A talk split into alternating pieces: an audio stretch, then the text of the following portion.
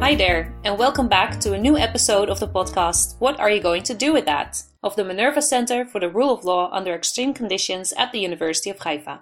My name is Dani, I'm a PhD candidate, and through my chats with young researchers, I hope to learn from their struggles and successes.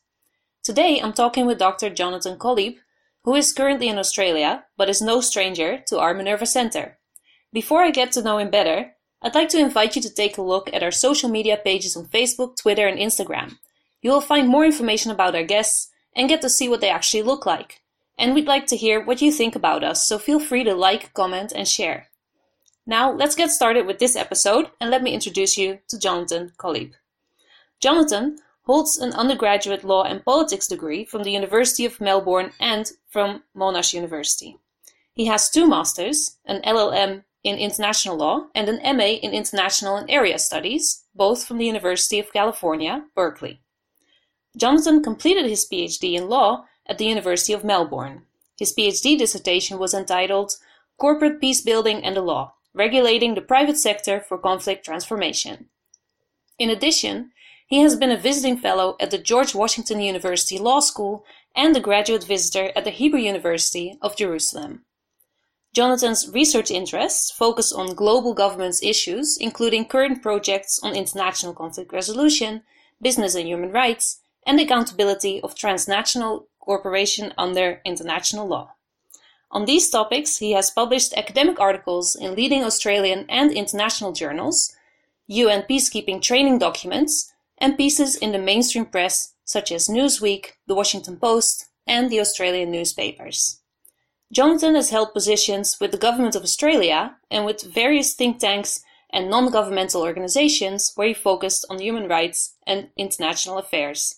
These roles include serving as Congressional Liaison Officer at the Embassy of Australia in Washington, D.C., and as legal consultant for the United Nations Secretary General's Special Representative for Children and Armed Conflict. Over the course of Jonathan's academic training, he has received several awards and grants, including an RMIT College of Business Research Excellence Award, the A.O. Capel prestigious PhD scholarship from the University of Melbourne, a Rotary World Peace Fellowship, a Human Rights Fellowship from the University of California, and the Rufus Davis Memorial Prize for Politics from Monash University. Jonathan is currently a senior lecturer in law at the Graduate School of Business and Law at RMIT University in Melbourne, where he teaches international law, international business law, and civil procedure. He is working on several ongoing research projects and now also supervises his own PhD students. So, welcome to our podcast, Jonathan. I'm glad to finally have you here. Thank you. Thank you for that um, that introduction. Great to be here. I'm saying finally because we were supposed to meet and do a recording back in December in our studio in Haifa, but unfortunately we didn't manage. So I wanted to ask you if you want to be the one to explain what you were doing in Haifa in December. Um, thanks, Danny. Better late than never. I, I hope it's worth the, the, the, wait. I'm glad we got to do this. Uh, what I was doing in Haifa, well, uh, everything's a long story for me. I'm an academic. I was in Geneva for a few conferences and for the annual United Nations Forum on Business and Human Rights and some associated conferences. And it had been a long time since I had been back to to Jerusalem, to Israel and Palestine. But that's really where I cut my teeth, where I got interested in international relations and international law. And I figured I, I literally fly over the Middle East to get to Geneva. It's such a long way away. I may as well try and take the opportunity to to go to go back to Israel Palestine. I also just felt I was at a place in my career and just personal sort of life journey that I was ready to sort of get back involved and start writing and thinking and working more actively on the Israeli Palestinian conflict, which was um, is my abiding sort of uh, passion. And uh, so, uh, specifically, why I was at Haifa University was I was uh, giving a seminar um, for the uh, Minerva Center about uh, a current project that I am working on in collaboration with the Australian Red Cross on what does it mean to be a responsible business actor in conflict affected areas. uh, perhaps we'll get more into that in the interview, but I hope we will. I uh, just thought it was a fantastic opportunity to present to uh, an audience that were living a conflict and and to get their take on a, a, a not so um, mainstream perspective. I should, you know, um, would like to suggest um, perspective on international law and its applicability to companies rather than states or militaries. All right. And uh, really enjoyed myself. That's something I can cheer to. So I'm going to pour myself my favorite drink. I brought my amaretto with me again. What are you having over there? I have a gin and tonic, which is my new favorite drink. Ooh, a classic. It's a classic, and everyone. So you know, I'm embarrassed to say my first G and T was two years ago. Oh. I know. Uh, I don't know. I just never drank. Cheers. Here we go. Cheers. So you like it, the new drink? I do. I do. A good friend, an academic colleague, introduced me to a great gin and tonic uh, bar in Hong Kong. It's a good drink to start some short questions with. Are you ready? I'm halfway through my glass. It's a very good time for short questions. Great. What did you have for brekkie today? um, I had uh, coffee, uh, always coffee, uh, and I had two crumpets with peanut butter and jam. Oh, I miss crumpets. Oh, do you know what crumpets are? Do you have crumpets in Israel? Yeah, because I had them in Australia. Ah, right. Okay. I think they're originally British. I don't, I don't know the the sort of the origins of it. Crumpets. Might be. Very British, I, I'd like to think. But yeah, crumpets. I understand a lot of kids eat that. Is that what your boys eat? Yeah, our lives sort of revolve around our boys. So uh, we buy things, uh, not for us, but what we think our boys are going to eat. Yeah, I've got two young boys. They, they had crumpets too and, and eggs. My, my, my eldest is into omelettes at the moment. He wanted three this morning. I cut him off at two. Okay. but he's still growing. Yeah, he's still growing. yes, too fast. Too fast. All right. What has been your best online buy during the Corona stay at home time? You know, I don't think I have bought anything online. Yeah, no, I'm trying to think. Um, no, so I was one of those um, people that sort of ditched a few afternoons of work, or if I'm being honest, whole days, and, and went crazy shopping. Uh, I'm not going to use the, the word hoarding. I, I went crazy shopping before the lockdown. So you had everything you needed. Uh, yeah, I think so. I mean, my wife is um, buys odds and ends on online, and every now and then we do get a delivery person uh, coming to our door with odd shaped packages. Um, but we had everything, and I have to say, yeah, it was actually really pleasant. In, in Australia's lockdown, we were still allowed to go out for shopping for food and veg, and that was a, a wonderful sort of um, uh, way to sort of uh, let off steam and get out of our, our home. So I, I, I, I try to do that actually every three or four days too. Not that we necessarily needed anything, but um, yeah, just to go out. It did take me four supermarkets to find toilet paper. Oh, wow. I don't know if it happened in, in Israel, but there was a hoarding of toilet paper here in Australia. Literally, no one could buy toilet paper for like weeks. And people had whole. Here in Israel, we've been joking about the Australians that way, yeah. uh, yeah, well, please, we, we're pretty embarrassed about it. Um, but uh, yes, I found some, so we're, we're all safe. Yes, that's the most important. That leaves us time for the next question. What musical instruments would you like to learn how to play? Oh my god. As a kid, I so so the answer is guitar. But as a kid, I had piano lessons and then trumpet lessons. But I just wish I knew guitar. Such a mobile, versatile, take anywhere type of instrument. Not like a trumpet, for example. You don't take a trumpet on a camping trip with your boys. Right. um, so yeah, I wish I, I wish I knew guitar. My son is learning guitar actually. So maybe we'll pick up a few things from him. Was that his choice or yours? Yes, yes, we're not forcing anything. No, no, that was his choice. He um he actually just came home yesterday and told us he's in a band Oh, at seven years old. So yeah, he's the cool kid. well, yeah, of, of course. Um, yeah, no guitar. What instrument would you like to know how to play? Dan? Well, actually, uh, my Dutch family owns a music store. So everyone in our family had to learn something. The only choice we had was which in- instrument it was going to be. So when I started, I think at the age of maybe nine, ten, I chose to play the saxophone, which was about the same size as me at the time. but I just loved the sound and the way it looked. Um, and I've played it for quite a few years. Uh, I have it here somewhere stored, but I haven't played it in a while. Oh, you should break it out for the finale of, of this episode. Well, I don't think that's going to happen. but maybe for another balcony scene, if there's going to be a second lockdown, who knows? I did appreciate that in Israel. You did a few apartment balcony sing-alongs, didn't you?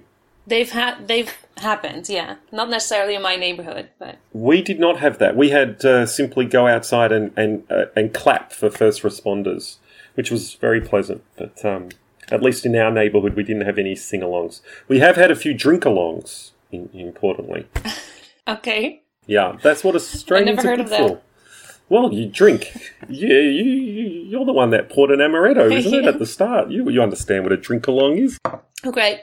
Um, I didn't fo- focus too much on your boys, but the next question I wrote was about them. Oh. I was going to ask, what are their favorite movies? well, you know, their favourite movie is the the last one we watched last Saturday night, type of thing. Um, one we lo- watched last Saturday night was Coco, which I thoroughly recommend. Um, my my sons are seven and four, uh, and we're trying to, yeah, um, filter their movie watching choices.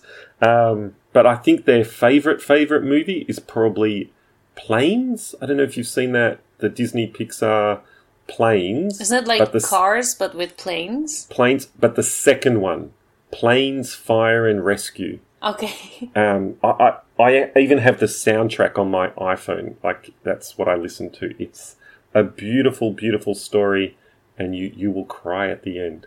Oh, okay. So maybe I do have to watch it. It's beautiful. Planes, Fire and Rescue. Thanks for the tip. Last short question then. What has been your craziest plan B in case you wouldn't have landed a job in academia? Oh, geez. Uh, the craziest thing would be to put on a suit and um, and join a corporate law firm. no, I mean, I didn't really have too much of a plan B. I don't really have a plan A, to be honest. Um, That's all right. two two answers for you. Um, secondary school teacher.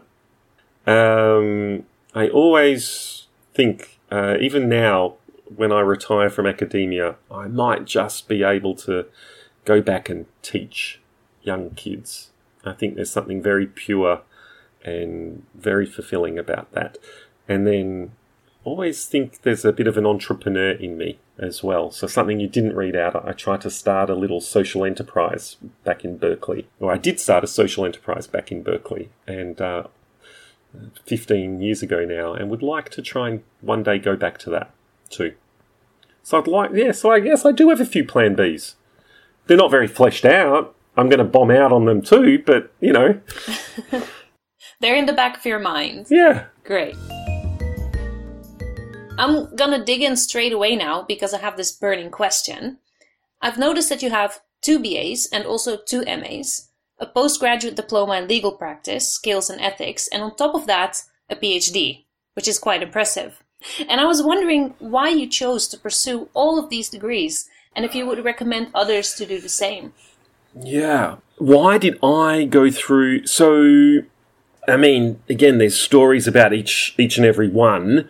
I, I do like studying. I love teaching too, and I like study and I like the pursuit of studying.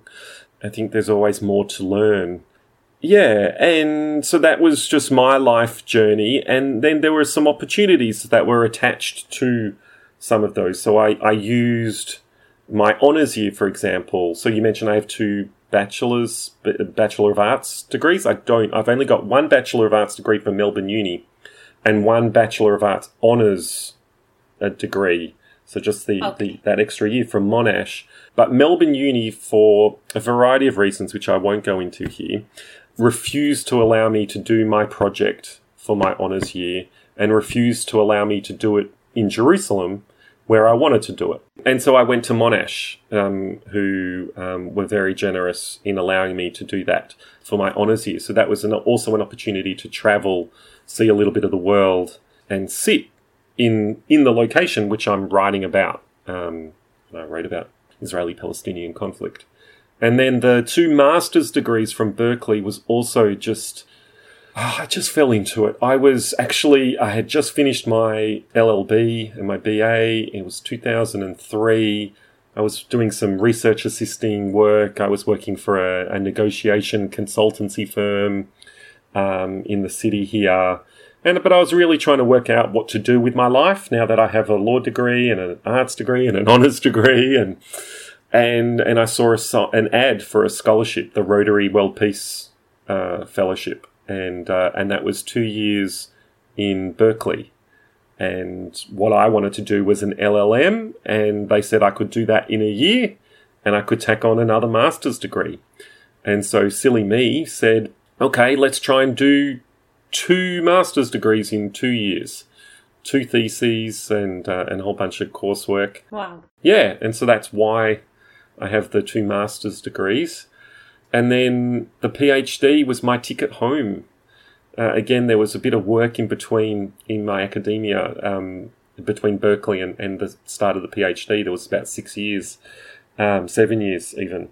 And um, when I worked in the States, and we had, we, my wife and I had just decided to, it was time to return home, start a family. And I didn't quite know what type of career international law, international affairs career I could have in Melbourne, Australia. So a PhD was quite honestly sort of a soft landing. It appealed to me again because I, I like to study, I like to write, I like to share my my ideas and, and learn about others. Yeah, that's why the PhD happened. So there were reasons why for each of these degrees it wasn't that I set out to sort of accumulate as many initials after my name as possible. Right, it must be very long. but then the MAs were actually done quite fast because you did two in two years. But for how long have you been a student? oh, oh, geez. Uh, I'm not good at maths, I'll tell you that. Um, so I started, I mean, apart from high school, so I did in 96, no, 97, I started my, 95, I graduated from high school. I did a gap year in Israel Palestine in 96. Uh, and in 97, I started a, a, medicine degree, actually, believe it or not. I did one year of medicine at oh. university. Yeah, I don't put that on the CV. and then, um, so what? So 97 to when did I finish my PhD officially? 2017, I think. Right. I think I saw that. 20 years minus, let's say, six or seven years of actual work in there. So, um, right. yeah, probably a good 15, 12 to 15 years of being a student in various guises. But it got you a lot of titles. I'm not really into it for the titles. Uh, it allowed me to do really interesting things, study interesting topics, meet amazing people, and have those life experiences. So that's what I'm thankful for, yeah.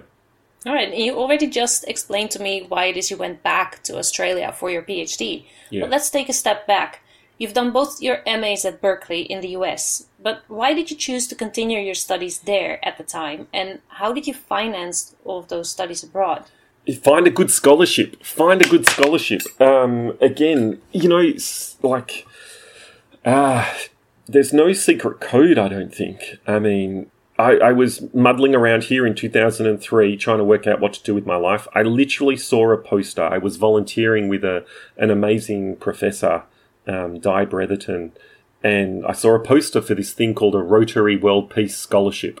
And I applied. And you saw this when you were still in Australia? Yeah, yeah, in 2003. I was still in Australia, um, working in Melbourne, doing some odd jobs and RA work and volunteering at a, the, in, the Conflict Resolution Centre at, at, Melbourne Uni. trying to work out again how to have a career. And this was a, a great way to sort of procrastinate, if you will. Um, I applied and I'm, yeah, they saw fit to um, give me two years, all expenses paid to Berkeley. It was an amazing scholarship. It still exists. It's changed the cha- the the um, the name has changed to Rotary World Peace Fellowship. Uh, Rotary being, you know, the the image of you know those old men getting together for lunch in a you know in a hotel once a week.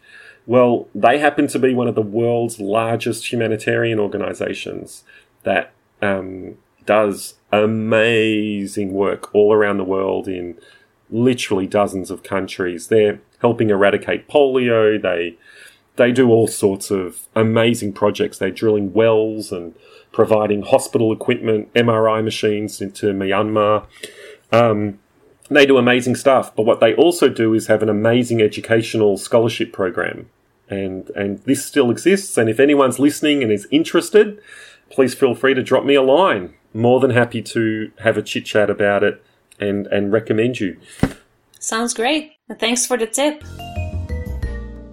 Okay, and I've also mentioned earlier that you've worked at the Embassy of Australia in Washington, D.C., and for the UN Secretary General. Um, and you just said that then there was this time in your life where you wanted to come back to Australia and you were figuring out what the best step for you would be. But again, like, if you want to start a family, would you recommend others to start doing a PhD instead of developing a career in the field? Ah, uh, well, um, it's a rather sensitive issue at the moment because believe it or not, in uh, 20, when was it? 2011 or 2012, both my wife and I started PhDs. We both came home and started, yes, double PhDs. And now in 2020, um, we just, uh, my wife just graduated with her PhD, finished this year. Congratulations. January, thank you.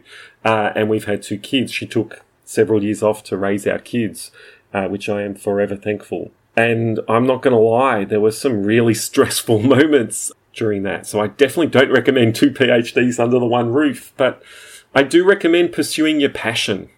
You know, like life's too short. So we both sort of settled on PhDs as our next steps um, for different reasons, and so we both supported one another in in doing that. That sounds wonderful. Well, yeah, but ne- well, yeah, but but neither of us have a career mapped out, right? Like, and I don't know too many people, especially in international law, that have careers mapped out um, at any stage, really. It's more something that just happens. Oh, yeah, you know, I don't want to throw out any truisms, you know, luck and all the rest. You've got to be in the right time and the right place and blah, blah, blah. But there's a bit of that. And there's also a bit about the other truism is you make your own luck. You have to invest in it quite a bit. And that was something that was on my list too. I wanted to ask you, when did you start publishing articles? Was that during your MA or your PhD? And because you've been educated in both fields of political science and law, what are the differences in uh, sending in articles to those journals? I think I only started publishing when I started my PhD, when I realized, unfortunately, in this cutthroat world, that a PhD is no longer enough for an academic gig. You need to publish whilst you're doing your PhD um, in order to be attractive to potential academic employers at the end of it. I published a few things also. I think I published my first article actually came out of a little blog post I wrote for the conversation. I don't know if you get the conversation in in Israel. It's sort of like a online newsy website run by journalists, but only academics can write articles. And I wrote something about um, my PhD research, and, and then a law journal picked up the phone essentially and said, Hey, can you write a longer piece for us? Oh, okay, interesting. Yeah. Again, like journal articles is one thing, and there's certainly a whole lot of pressure uh, in academia to produce, produce, produce, and there's KPIs, and universities' funding is tied to the number of journal articles that their um, academics produce. Uh, I try and balance those pressures with also doing meaningful work which may not actually end up in a the product of a journal article or a book at all. So again, I just want to balance that. So again, did you publish a lot more in political science journals or mm. law journals? There you go. I told you I was going to ramble. I didn't actually answer your question. So at a certain point, I realized that strategically it made more sense for me to be in the law camp. Okay. And to be honest, it came down to what was my point of difference in terms of, you know, um, peace and conflict or international conflict resolution, which I'd like to think of as, as my area. What can I add to that conversation? And I could add a law component to that. So I thought that, that was really important in terms of my personal sort of narrative or, you know, selling point. But also, just bluntly, law schools have money. Uh, law schools hire. Law schools have money for projects. And so, actually, when I was trying to work out where to do my PhD, a big question at that point, back in 2010, 2011, was where do I apply? Law schools or political science schools?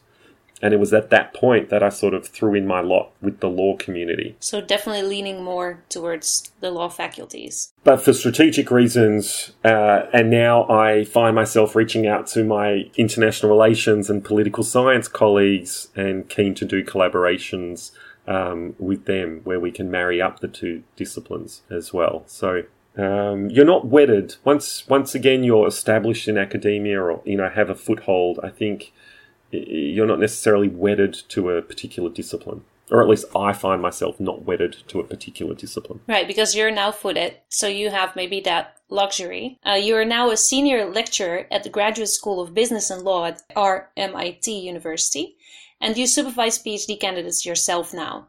Can you tell us what better and worse practices you have experienced with your own supervisor or supervisors, and what you try to do now yourself? my PhD experience was not smooth. Yeah. I haven't heard a story yet that is completely smooth. So right. I think that's quite all right. you know, and I think it's so important for P- current and future PhD students to hear that it's not like you enroll in a PhD program and then in three to five years you get a PhD and you just sit and you write or you do your research and it's there's a huge part of uh, relationships and people management um, not in you know a cynical way, but you got to manage relationships um, um, potentially with your topic, but also specifically with your in, with your supervisors. I changed supervisors. You know, I ran about the first year. I um, let's just say it was uh, a mutually agreed upon uh, arrangement that um, we sever sever ways. And then uh, in my final year, rather inconveniently, my uh, primary supervisor decided uh, to up and leave and move countries. And I felt um, Ouch. Like, yeah, yeah, I, I, didn't take it personally. Um, and he's a great guy, and I still I still keep in touch. But I think, especially in that final year, it's really important to have someone hands on to be able to be able to knock on a door and and and, and get um, you know, a two cents uh, opinion about an issue or, or whatever. And so I, I did also bring on um, another supervisor for that final year, even. In terms of advice, I think some students think that it's the supervisor's project and that you're going to be guided and, you know, handheld. It's not. It's your project. Um, and so to be proactive and um, and manage up, you know, um, manage your supervisors, I think is is a skill set that um, PhD students should sort of take on board, and then even you know, not it's not just the negative stuff too, but but supervisors obviously have their own interests, and they might want to push you in a direction that you don't want to go, and, and that's part of the, the the, the back and forth. But I think also PhD students should, you know, develop that confidence in their project that they can stand their ground at a certain point. Definitely take on board criticism and feedback and, and you know, really imbibe and digest that. That's what we've got to do. We've got to learn. But at a certain point, it's okay to say, no, I'm not doing your project, I'm doing mine. All right. Have you had a student tell you that yet? um, so, um, no, uh, you know, as a supervisor now, it's actually fascinating. Um, and, and what I'm finding is even managing the different opinions between the supervisors about what the project is can be also difficult to navigate. And I can certainly appreciate from a student if you're getting, you know, one piece of advice or one set of advice uh, from one supervisor and something else um, from another, it can be very hard to sort of um, work out what to do. I haven't had any students tell me that's rubbish, Jonathan. I don't want to do that. Yeah, not yet. I'm sure that's in my future. Let's see. And let us know when you do. I have another question about this um, supervisor stuff, especially being the supervisor now. Because it's sometimes not only the supervisor who doesn't have time for the PhD student. That the reason that he does or she doesn't have time is also because of the way the whole institution and the universities mm. work, right? So, what do you think the university could do to help you oh. prepare PhD students in the best way possible? Totally. I was going to actually interrupt you, Danny, and say, to be honest, I'm really, I mean, I understand that there's an audience of PhD students out there, but the PhD supervision takes up so little of my time uh, relative to other academic commitments uh, that I just have. Uh, I've got a few academic, uh, a few PhD supervisions, and they total officially, in terms of you know my allocated hours over the year, less than ten percent. Um, probably actually more like five percent of my time. So I think also knowing that as a PhD student is really valuable like you walk in there for a supervision meeting. I remember me, you know, you walk in there, you sit on the couch and, and you think your PhD supervisor has read your draft chapter, has even, you know, is well versed in, in all the literature that you're quoting from and referencing and has, has nothing else on their plate, um, that day or ever, um, other than your, your, um, project. It's just not the case. Yeah. So I think, you know, um, universities could do a better job of managing expectations, making things clear and transparent about what the supervisory role is all about, what the PhD project is all about. One thing that um, we're doing now as a university is thinking through actually exactly this. How can we better support our PhD students? And we're throwing around ideas like actually injecting coursework into our PhD programs. So traditionally we've had sort of the British system where it's essentially, there might be some methodology courses and stuff, uh, or some, you know, informal seminars, but essentially it's, it's dissertation writing. And now we sort of want to adopt perhaps some aspects of the, um, the American sort of PhD model and actually, yeah, make compulsory, uh, some, some courses and establish, therefore, not just give them knowledge, uh, but also establish a cohort. And I think that to me is, is something that I regret in my PhD experience that I didn't make the most of, that there were opportunities to actually not be so isolated, um, not in, you know, and blink it in your own project, but actually treat it as almost another course, right? That you're in it together with other PhDers. So I think if we can cultivate that collegiality, that notion that you're part of a cohort, I think that would be really valuable for for outcomes for students and for yeah for, for supervisors. Sounds like a good idea. I haven't thought about it that way. Like when I think of courses, it's only about the knowledge or maybe some useful skills. But I haven't thought mm. about how it actually gets you out there and meet other people. Right. Which is very important. Yeah. I mean, I, I had I had I had a partner, and at a certain point in my PhD, I had kids, and so I I, I was had very limited time. Um, but the it, the opportunities to meet other people um, that were going through similar experiences, I remember as being very valuable, and I wish actually there was more structure that almost compelled me um, to be involved and to have those types of interactions. Okay, so that's what the universities can do. Yeah. And now we know that um, most of your time you're actually not working on PhD students, but on lots of other projects and on teaching, of course. My last question of the day is what is your next project and what are you going to do with that? Well, let me let me let me pivot and tell you uh, of a project that I am currently in, uh, knee deep in. We actually just released last Thursday uh, a piece of um, a publication. I'm working with the Australian Red Cross on this uh, large project about uh, what what is responsible business conduct in conflict affected areas, and in particular with the Red Cross, the custodians of of the Geneva Conventions, um, the custodians of international humanitarian law. We're trying to work on embedding and strengthening corporate respect for international humanitarian law. Um, we find in our research uh, and our consultations with the corporate community that whilst many leading companies understand the language of human rights and even have embedded human rights into their uh, internal policies and practices, very, very few, and I want to sort of be um, uh, black and white about it, so I'll say very, very few have actually embedded in the laws of war, the international humanitarian law, into even their security forces uh, training. Uh, even though, again, some of the largest Australian companies actually have themselves operations in conflict zones. Many others have supply chains that go through uh, conflict zones.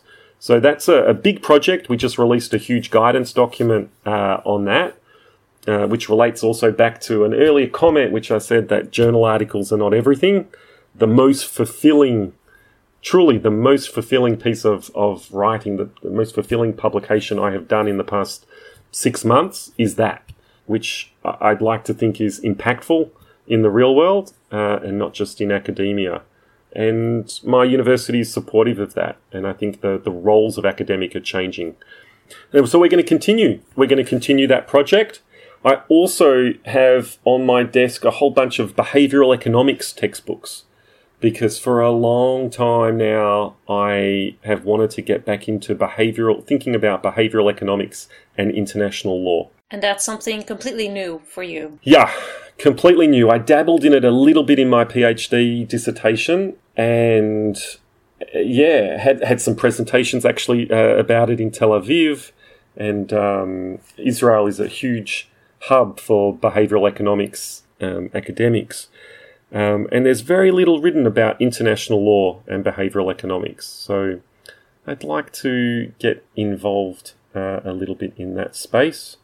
And then, as again, as I started, there's obviously no shortage of projects, but um, another aspect that we're working on, I work on, is uh, the protection of children in armed conflict.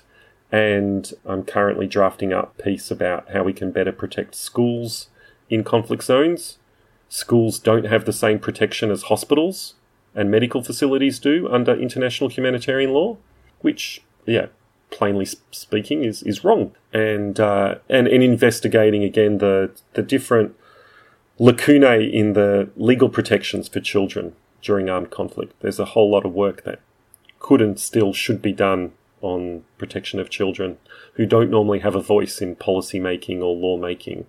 So I find, especially with two young boys, I find that work very meaningful as well. All right. Um, I wish you the best of luck with getting funding for all of those projects that you've mentioned. I'll cheer to that. Cheers. Cheers. Hopefully, one of them will also have you visit us again at the Minerva Center once the travel restrictions are lifted. I look forward to that. And I'd like to wrap up with some other short questions. Oh, you said the, the first, final question before. Okay. That fine. was the final big question. Oh, but I also have short questions. Okay. It's different. okay.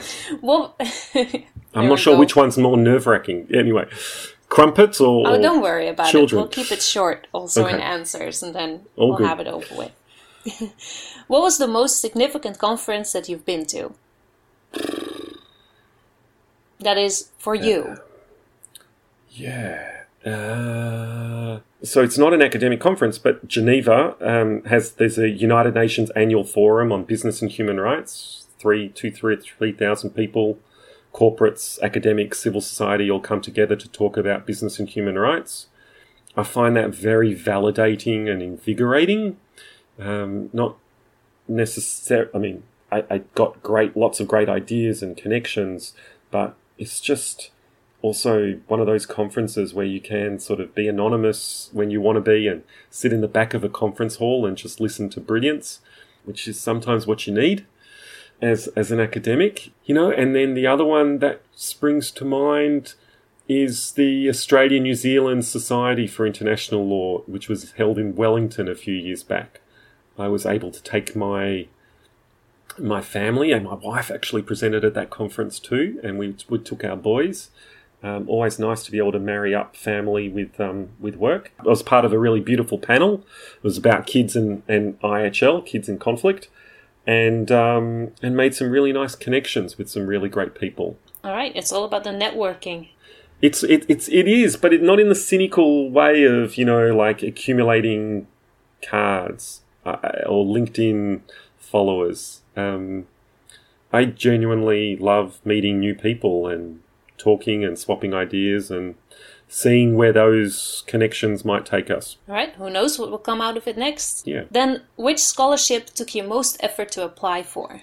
You know, probably the Rotary World Peace Fellowship I had to fill in, which was back in 2003, I applied for. I had to go through a few interviews, had to justify sort of, yeah, my writing. And I also remember I had to sit at the very last minute one of those standardized tests like it was like an SAT. It was called a GRE, a graduate something something exam. Right.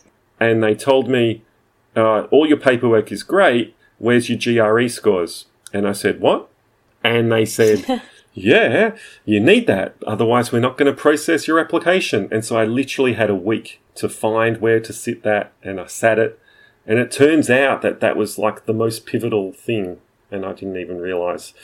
Uh, apparently, people study for months and months and months, and um, I'm glad I didn't have the stress of knowing all of that. But it was very worth applying for. Absolutely. I mean, I was at a crossroads when I, when I, you know, upon reflection, and um, again, that allowed me to procrastinate. Gave me two years, uh, special years in Berkeley. Yeah, like again, meeting amazing people, and so many opportunities stemmed from that. My work at the United Nations stems from the connections I made at Berkeley, and yeah, so Beautiful. absolutely, yeah, no regrets on that that front. Okay, and what do you consider to be your most important contribution to your field? Oh, jeez, not sure what my field is, Danny. or your fields?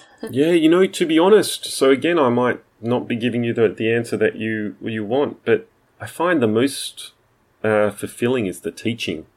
You get the instant feedback. You actually see that you've left a mark on the students and you know the responsibility of teaching the next generation of international lawyers um, is kind of cool. Fair enough. I like to think that that's my mark that I leave on the field. I mean, I'm proud of a few journal articles and stuff, but you know, it's the, the, the publication I did for the UN um, office uh, for the protection of children in armed conflict, the on the six six grave violations way back when. And, you know, this Red Cross work, um, much of which, by the way, will never see the light of day, is, is done confidentially, is the most fulfilling stuff I do. All right, thanks for sharing. Who has impressed you most with what they have accomplished? As in, right, in academia. Could be academia, but for some people, it's their mom. I don't know. Now, now I have to say my mummy. Um, you don't have to. I think no, she's right. going to listen to this. Um, so definitely, mummy and daddy. Um, they got through raising four four wild animals.